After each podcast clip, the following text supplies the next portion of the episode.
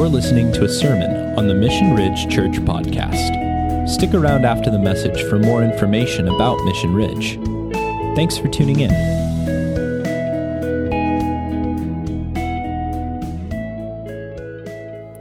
Well, we are week six of our Genesis series. We're going to do, uh, besides today, we'll have two more uh, Sundays talking through Genesis. We won't get very far. We'll get, uh, what, 11 chapters into Genesis, and then we will uh, jump into our Lent series in preparation for Easter. But uh, we'll get back to Genesis at some time this, this year. But so far, we've looked at two different creation accounts. There's Genesis 1 and Genesis 2, and, and they're not exactly the same. Uh, Genesis 2 seems to focus on days 3, 5, and 6 of creation. And it tells a story a little differently. And so by looking at those differences, we can maybe find some, some themes, some things that maybe God's trying to tell us. And then uh, we looked at Genesis 3 and we see Adam and Eve and a walking, talking serpent.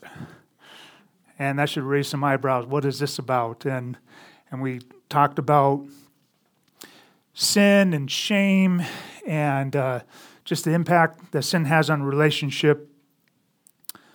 And then last week, we talked about Genesis 4, Logan preached, and, and we looked at Cain and Abel.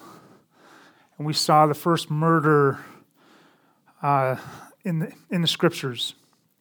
And we see this conversation between God and Cain. And God says, If you do well, will not your countenance be lifted up. And if you do not do well, sin is crouching at the door, and its desire is for you. You must master it. But Cain doesn't master it. Cain does not master his desires. Uh, he brings an offering, but what does that offering tell us? God, God says that he had regard for Abel's offering, but not for Cain's offering. And what does that what, is, what does that tell us about Cain's heart? And a theme that we see over and over and over again already is that we are not animals, that we shouldn't be mastered by our desires. Desires are not necessarily a bad thing. The things that we desire are not necessarily a bad thing, but when they control us, when they master us, that is a bad thing. And this is a theme because in Egypt, Israel saw these gods that were a mixture of man and beast. And God says, No, you are distinct from the animal world. You are unique in creation. In fact, we can look at Genesis 1 and determine that God believes that you are the crowning glory of creation. And we're going to see a shift in the story here. We're going to see people moving further and further away from God as, as sin continues to dominate the landscape. And our call to action last, last week is whatever's getting in the way of you experiencing God, and that could be different for each of us, but whatever's getting in the way of you experiencing God, put it in its place. I've been following Christ for 40 some odd years, 44 years. And there's still things that want to dominate my life, that want to, there's desires in me that I have to manage, I have to control. And there's things that I still have to put in its place if I'm going to experience God the way He wants me to experience Him. So this week we're going to look at the flood story. And we're not going to read the flood story like we have been reading because it's several chapters and and uh, I want to get you home before one o'clock. You'll appreciate that. I'll appreciate that. That, and I lost half my sermon this morning, um, thanks to technology.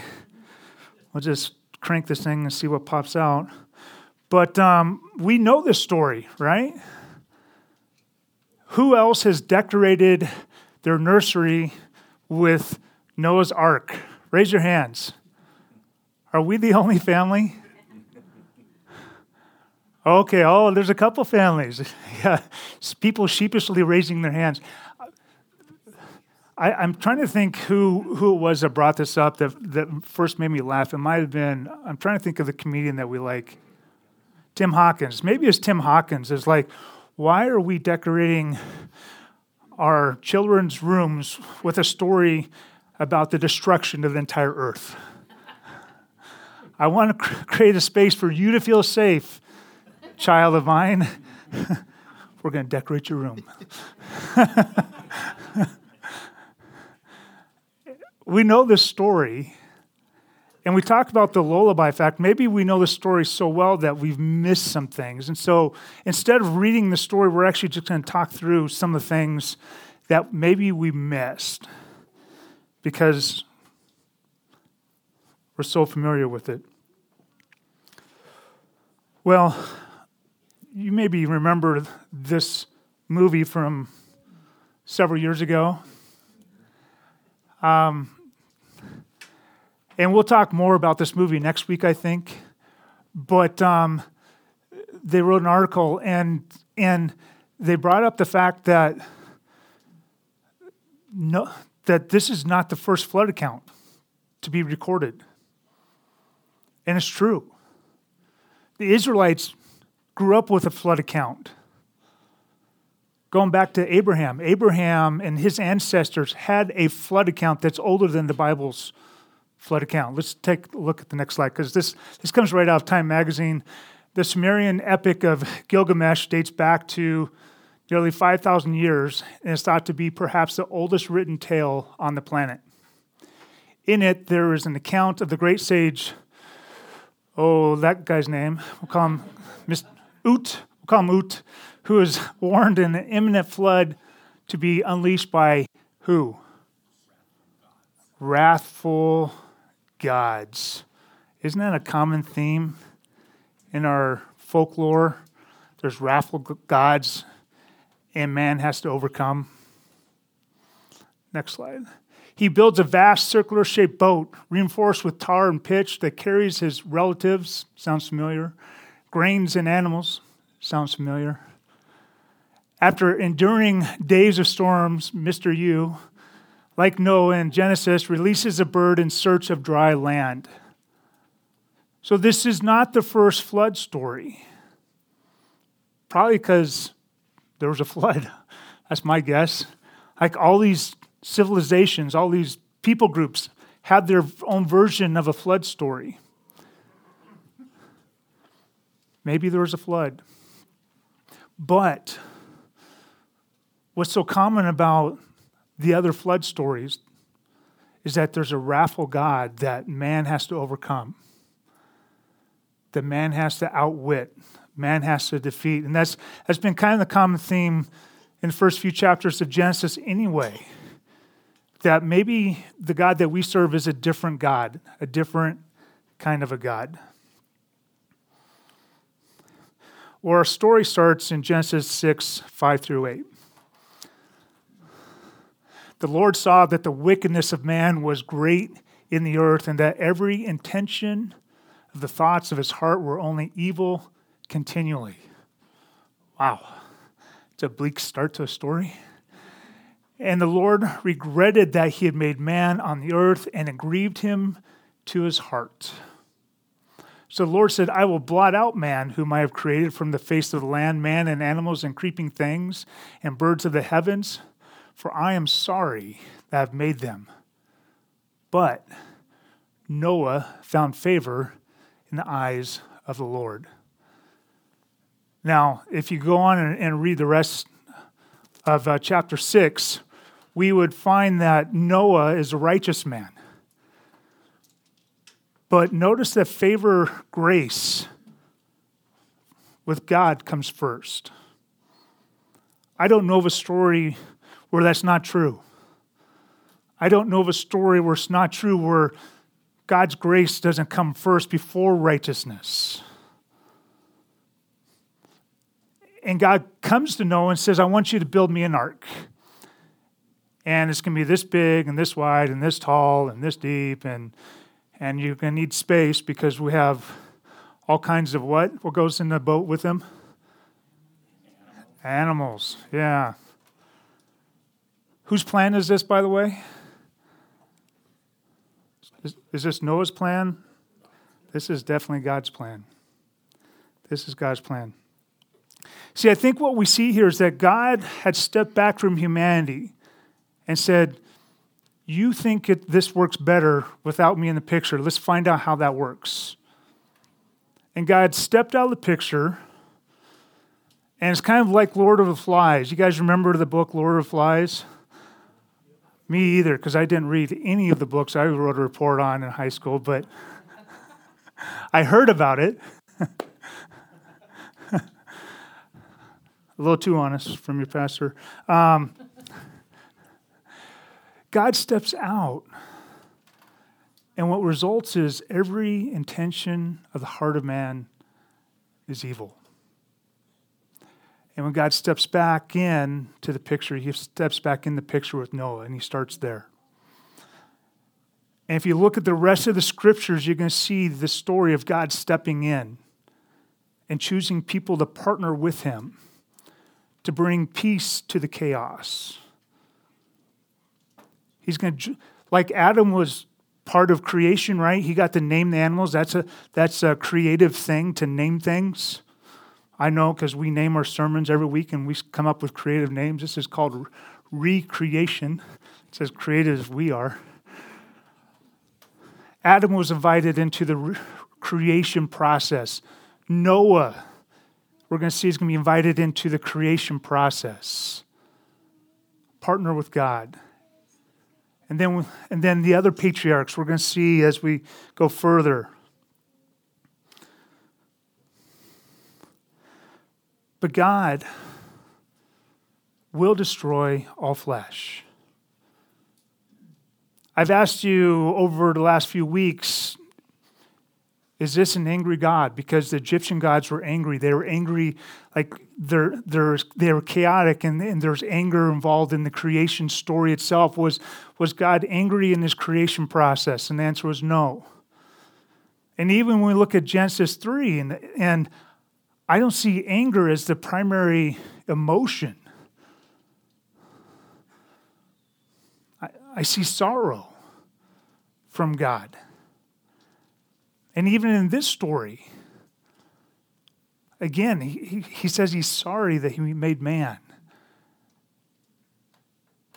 But we're also going to see that God definitely deals with sin because it has to be dealt with. At the end of the flood story in 821, it says this. And when the Lord smelled the pleasing aroma, because Noah had, had uh, performed a sacrifice, the Lord said in his heart, I will never again curse the ground because of man, for the intention of man's heart is evil from his youth. Neither will I ever again strike down every living creature as I have done. So the, the story starts with a problem, and it looks like we still have the same problem. Do you see that? We still have the same problem. There's still evil in man's heart. This was a solution. How effective was the solution? As parents, we've, we've, uh, we've probably all lost our minds with our children at some point. Can I get an amen? we have all lost our minds. And we were probably justified to lose our minds, to absolutely lose it.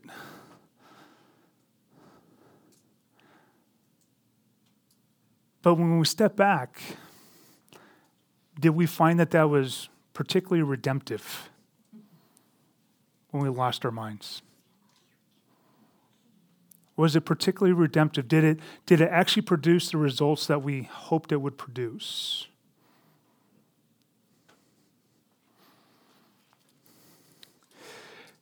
And these are probably a couple bookends, right? Let's take a look at the next slide.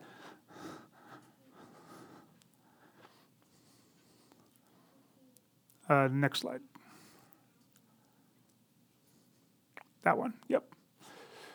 So in 6 5, every intention of man's heart is evil. 821, intention of man's heart is evil. These seem to match up, don't they? And then in seven days I'll send the rain, so you're going to have to wait, Noah. And in 812, Noah waited another seven days. Those seem to match up. Genesis 7:10, after seven days, the water uh, of the flood came, so he waited seven days. And in 810, Noah waited another seven days. Those seem to match up. The flood continued for 40 days in 717. 8 6, Noah opened the window after 40 days. Those seem to match up. What do we call this, guys? Chiasm. It's a chiasm. It's a literary tool of that the Hebrews used in the scriptures. And then the waters prevailed. Uh, that should say prevailed, 150 days. Pre-failed. We got our shortcoming.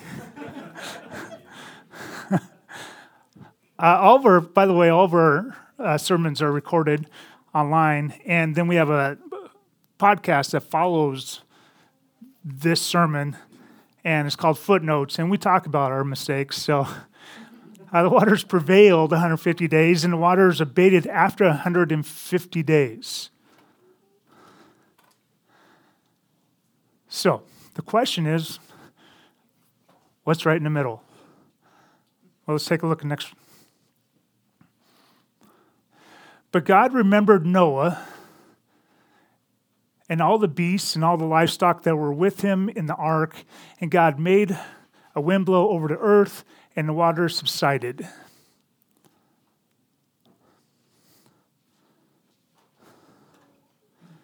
This is the center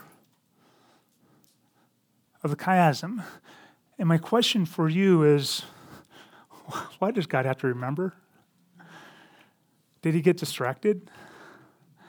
I mean, it's not like me when I start something on the oven and I'm also, you know, uh, doing something with the uh, oh our hot tub outside, and so I, I start cooking something and I walk away and I'm out there, you know, checking the the chemical levels in the hot tub because I have sunlight and that you know sunlight's kind of precious this time of year.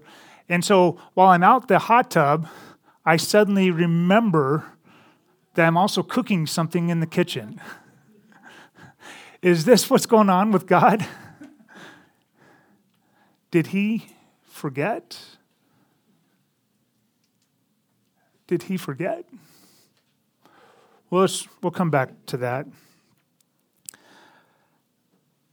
Something interesting is the rabbis will tell us that this is a retelling of the creation story. Let's take a look at the next slide. So, day one, we have light and darkness is created, right? Uh, in Genesis 8 6, we're told that Noah opened the window. Before the window's open, it's dark.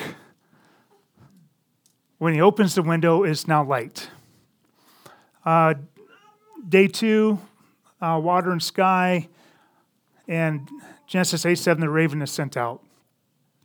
And when, he's, when that raven's sent out, all there is is water and sky. That's all he can see, right? Poor little bird. Uh, day three, we got the land and the seas. In Genesis 8 7, we see the waters are dried up. Uh, day four, sun, moon, and stars. There's a midrash for this, and I, I don't even know. So we'll press on. Um, day five, fish and birds.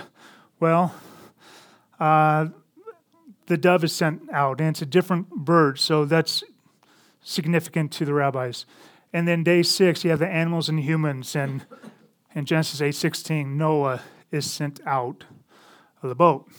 Now, if this is a recreation account, there should be a blessing, right? Isn't there a blessing at the end of uh, our creation account in Genesis 1? Let's look at the next slide.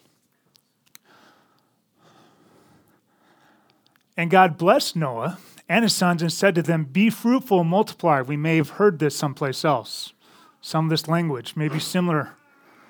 And fill the earth. The fear of you and the dread of you shall be upon every beast of the earth, and upon every bird of the heavens, upon everything that creeps on the ground, and all the fish of the sea.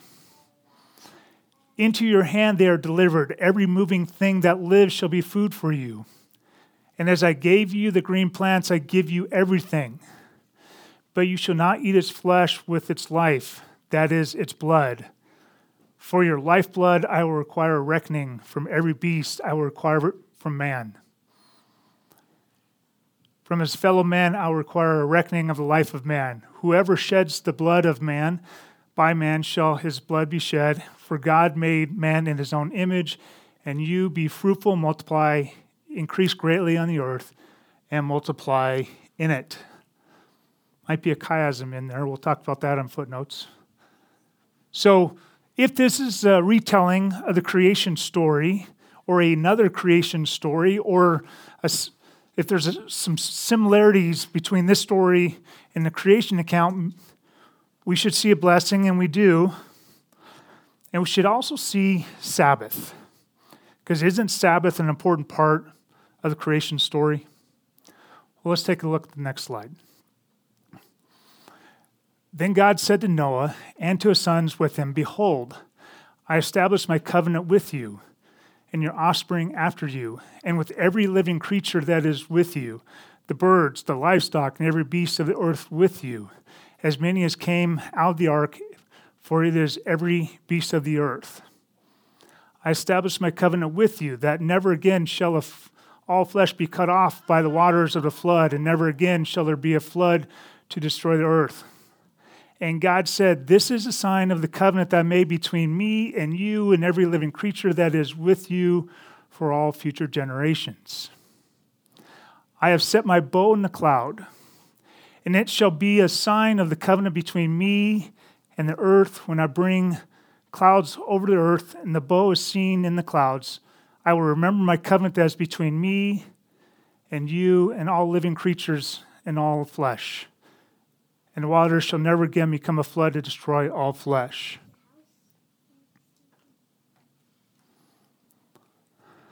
When the bow is in the clouds, I'll see it and remember the everlasting covenant between God and every living creature of all flesh that's on earth. God said to Noah, This is the sign of the covenant that I have established between me and all flesh that is on the earth.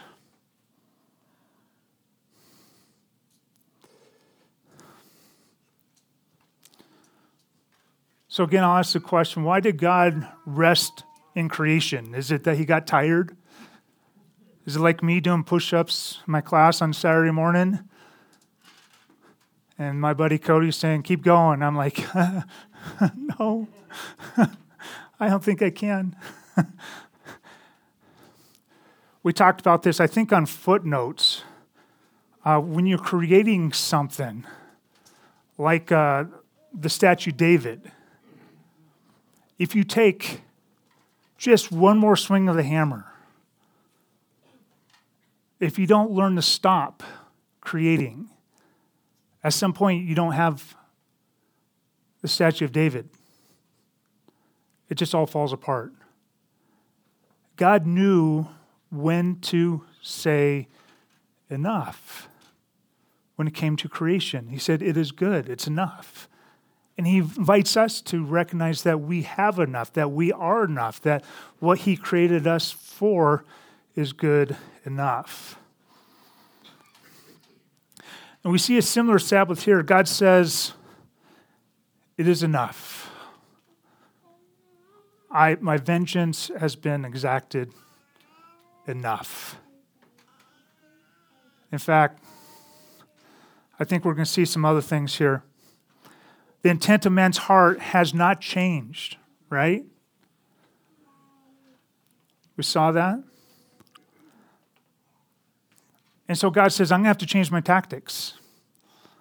I'm going to have to approach this problem differently. And like parents, isn't that something? Is, haven't we always been trying to figure out, well, what tactic, what new tactic am I going to use with my, with my son, with my daughter? Now, me personally, nothing has made me feel dumber than being a parent. Because all my tactics that worked on, on, on children one didn't work on children, child two. Right, Josh? And all my tactics with Josh didn't work on Joy, and all my tactics with Joy didn't work on Jasmine. I'm not God, though, so. God is going to change tactics. He's going to choose to partner with man. Let's look at the next slide. So, in this Genesis 9 account, we see the bow repeated three times. We see covenant repeated seven times. We see cloud repeated four times, and sign repeated three times. And so we see these repetitions, and when we see these repetition words, there may be a chiasm. So let's look at the next slide.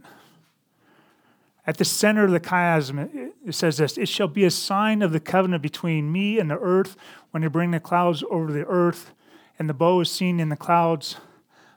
I will remember. It's the same word. It's not used a whole lot in this section of Scripture, but it's used twice in this story. God says, I will remember.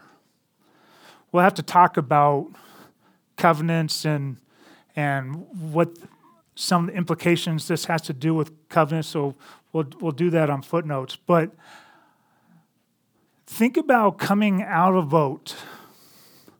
You've been in that boat what a year? Just over a year? It's only rained once in your history.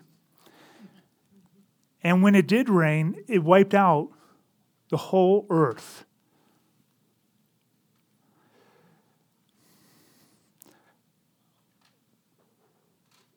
You hear the pitter patter of rain start to fall again.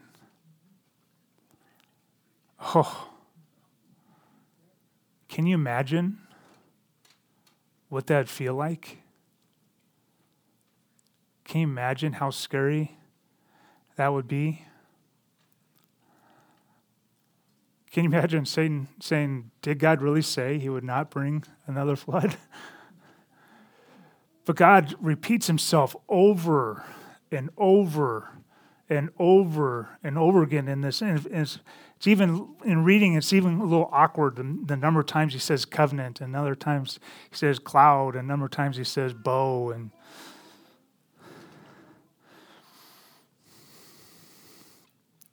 it's kind of like when you uh, adopt a rescue dog and you know that they've been beat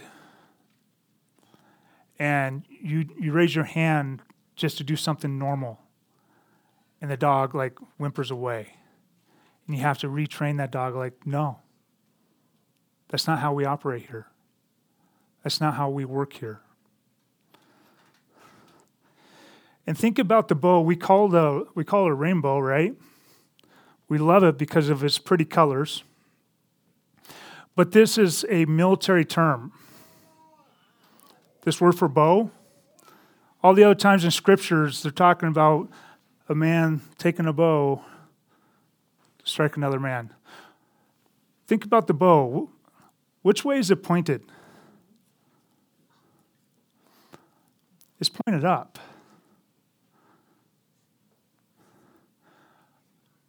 God is willing to deal with sin. God absolutely will deal with sin. But he'd rather harm himself than harm you and me.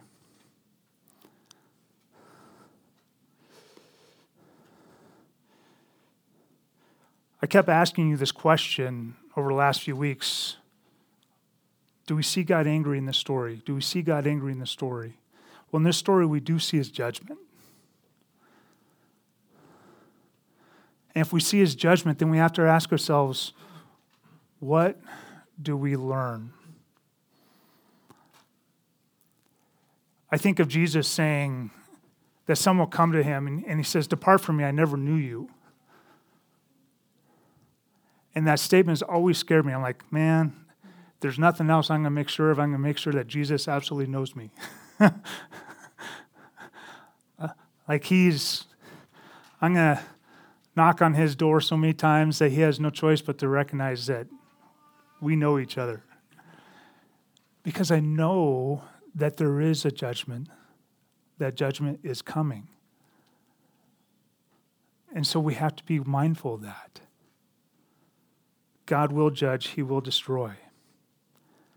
But He would rather harm Himself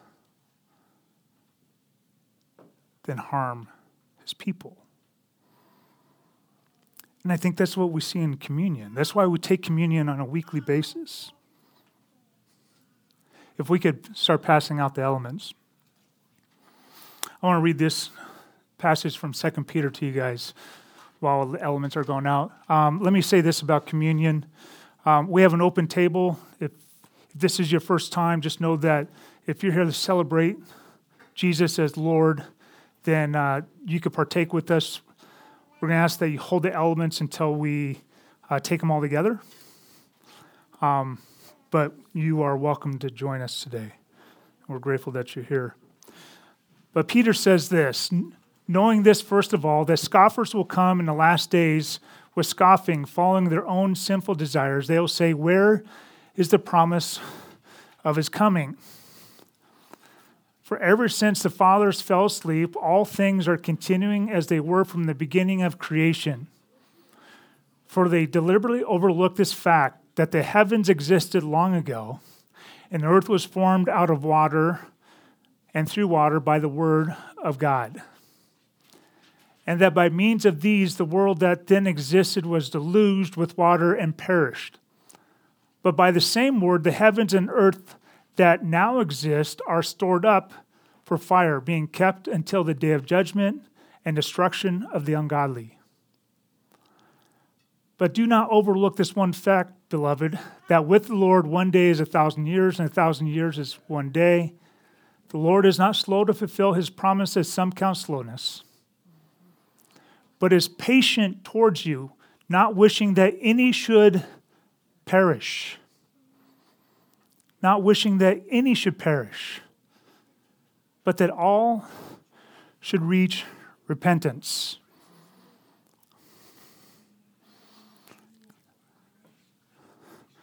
God will deal with sin. There is a day of judgment. But God chooses to partner with people. Let's look at the implication. God would rather, He desires to restore through partners. That's you and I. He didn't call us to repentance so that we could just enjoy ourselves for the rest of our life and have some call hell insurance.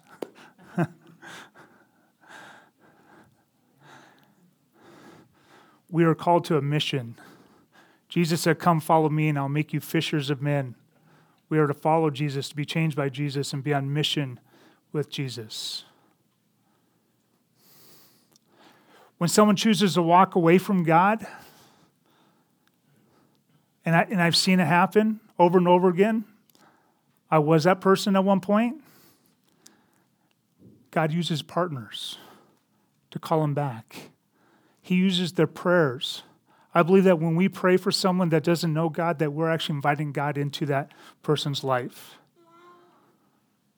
He's called us to partner with him. When we see a marriage failing, we step in. When we see our neighbor's hurting, we step in. That's what we're called to do.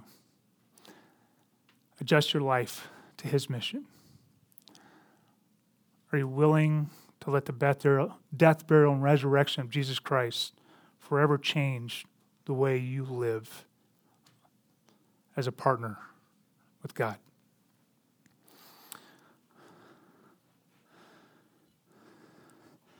And so that's why we look at communion and consider again what Jesus has done. Jesus lived his whole life on mission with the Father. And this is a reminder to me that I need to live my life on mission with him. Because God will deal with sin.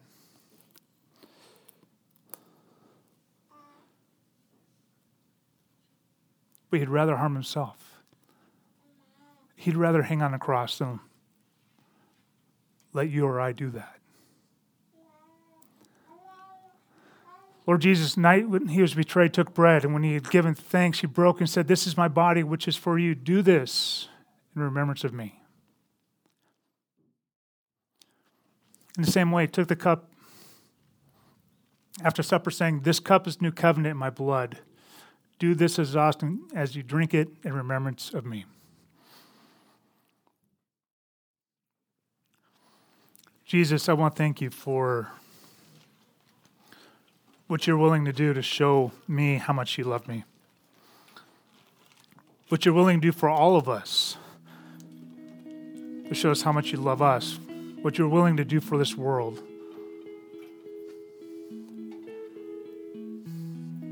Lord, we're going to sing another song to celebrate you as creator, as savior.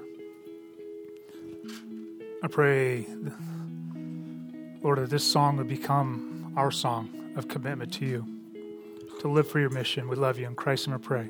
Amen. Thanks for listening to the Mission Ridge Church Podcast. Be sure to subscribe and share if you enjoyed this message. Mission Ridge is a new church in Missoula, Montana. If you're in the Missoula area, we would love to have you join us for worship on a Sunday.